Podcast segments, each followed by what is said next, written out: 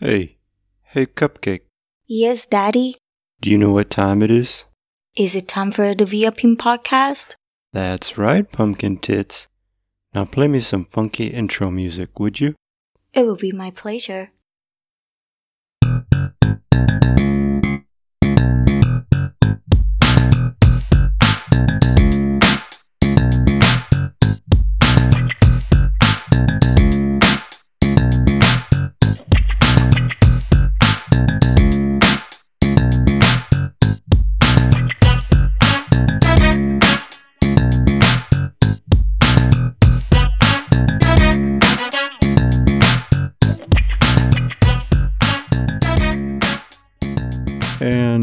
Welcome everyone to episode number one of the VR Pimp podcast. I'm your host, Scotty Velvet, aka VR Pimp.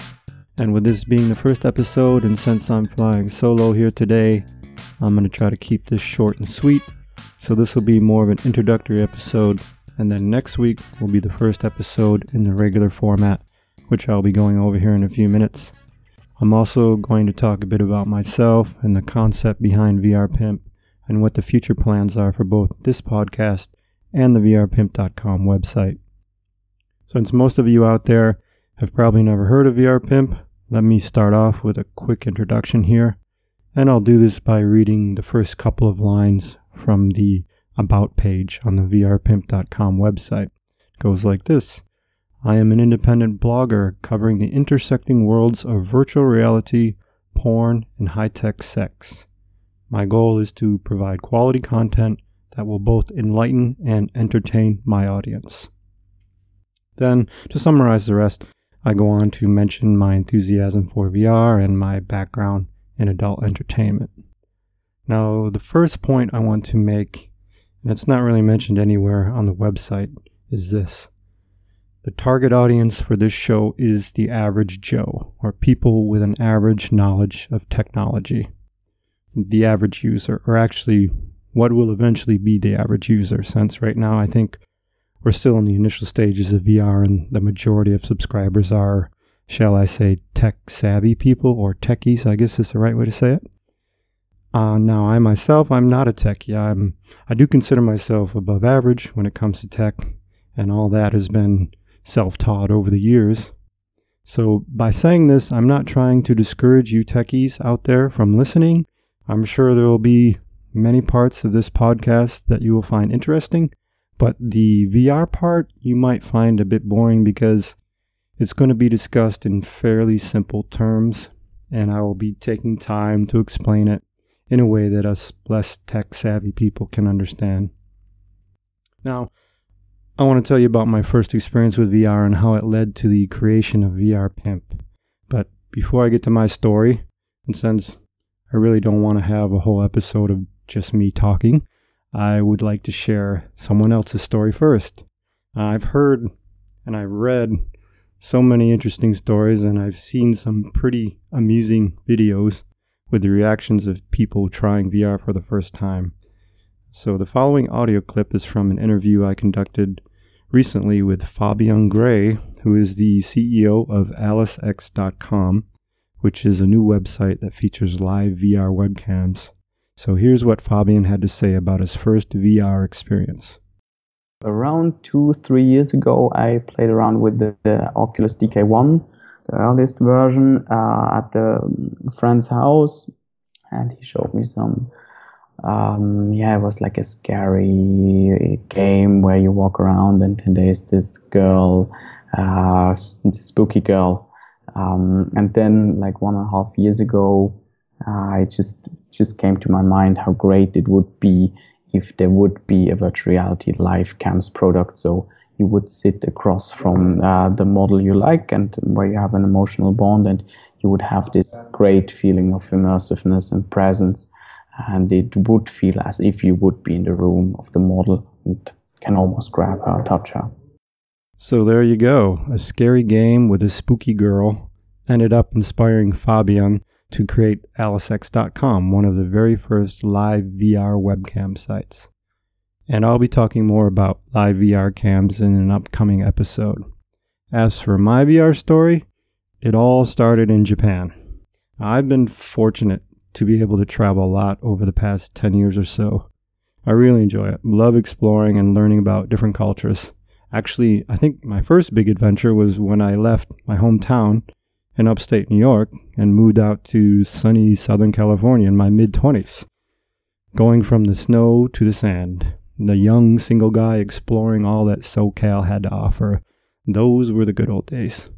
And then eventually I continued heading west and ended up spending several years living in Asia, with Japan being my favorite place there. So in 2014, I was visiting Osaka, just walking around near the train station, and I happened upon this small tech exhibition in a shopping mall there. It was mostly about robotics, and they had some pretty cool stuff. But there was also a section, a small section for VR, with about a half a dozen guys, each with their own Oculus headsets, set up to play a game that they created. One was, I think, riding a dolphin, one was riding an ostrich, of all things. Then there was a shooting game and a roller coaster. But the lines for all those were too long and I didn't want to wait, so I went for the incredibly mundane flip over the bowl of fruit game.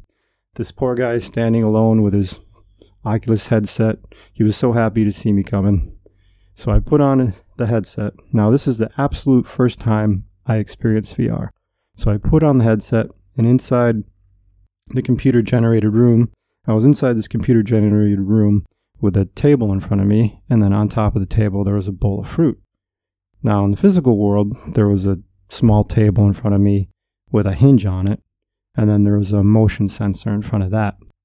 So I grab the table, the, the real world table, and I flip it up, and in the VR world, there goes the table and the bowl of fruit spilled all over the floor.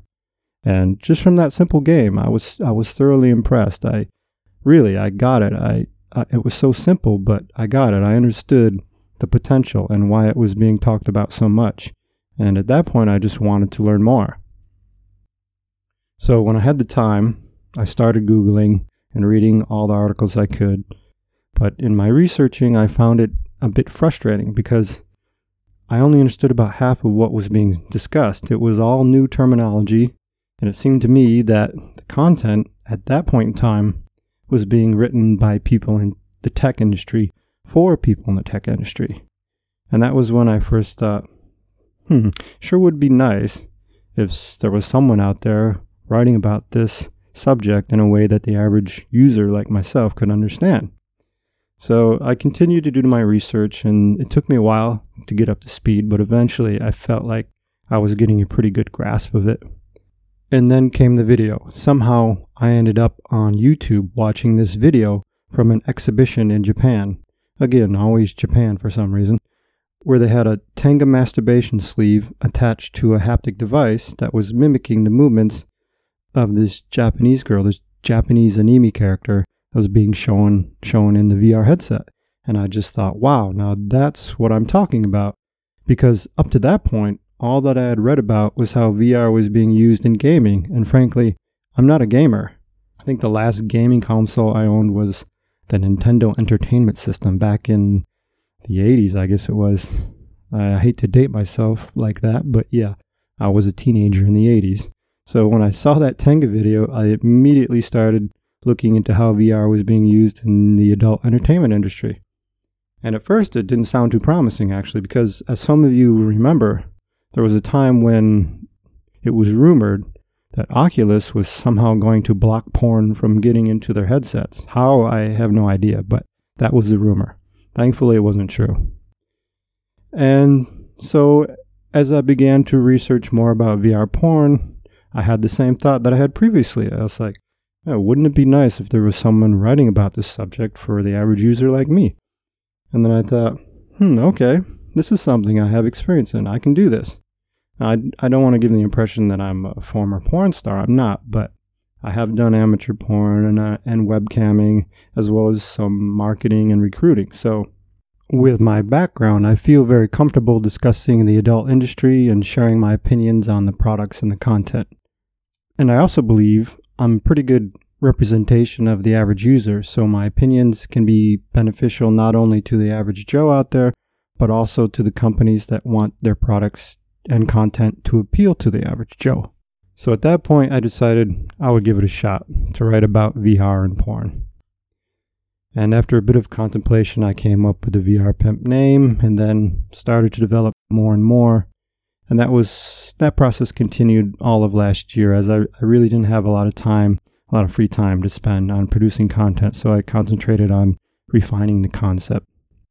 And during that time, it became clear to me that I should include the much broader category of sex tech in my discussion, since to me, it just makes sense. You look at the latest interactive sex toys from brands like Kiiroo and Lovense, it's just another form of VR, really. Uh, their intention, like VR, is to artificially create a sensory experience. And there's no doubt that VR and porn and these devices will all be a part of the same experience in the very near future.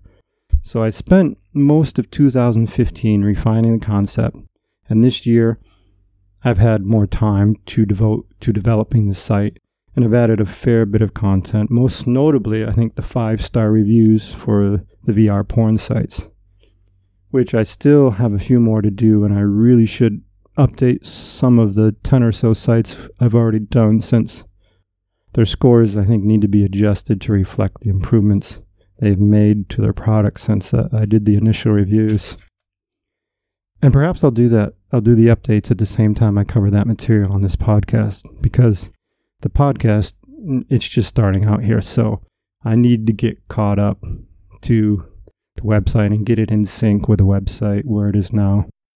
So, regarding the format for this podcast, I haven't yet decided if it will be weekly or bi weekly, but each episode will start out by discussing the latest news, including any updates to what was talked about on previous episodes and then there will be a review segment along the lines of the five star reviews I just mentioned, where I'll give a review and a score for whatever it is I'm covering. Could be a sex toy or a porn site or any number of things. And and one thing I would like to do in each episode is to review the latest VR porn video releases. I probably won't be able to do all of them, but at least give my thoughts on what was the best of the best or maybe the worst of the worst. During that week or two weeks, whichever it may be. And then after the reviews, I will have an interview segment where I'll be talking with various influential people within the VR or porn or sex tech industry. I've already had a number of people express an interest to be on the show, so I'm really looking forward to talking to them and making that happen.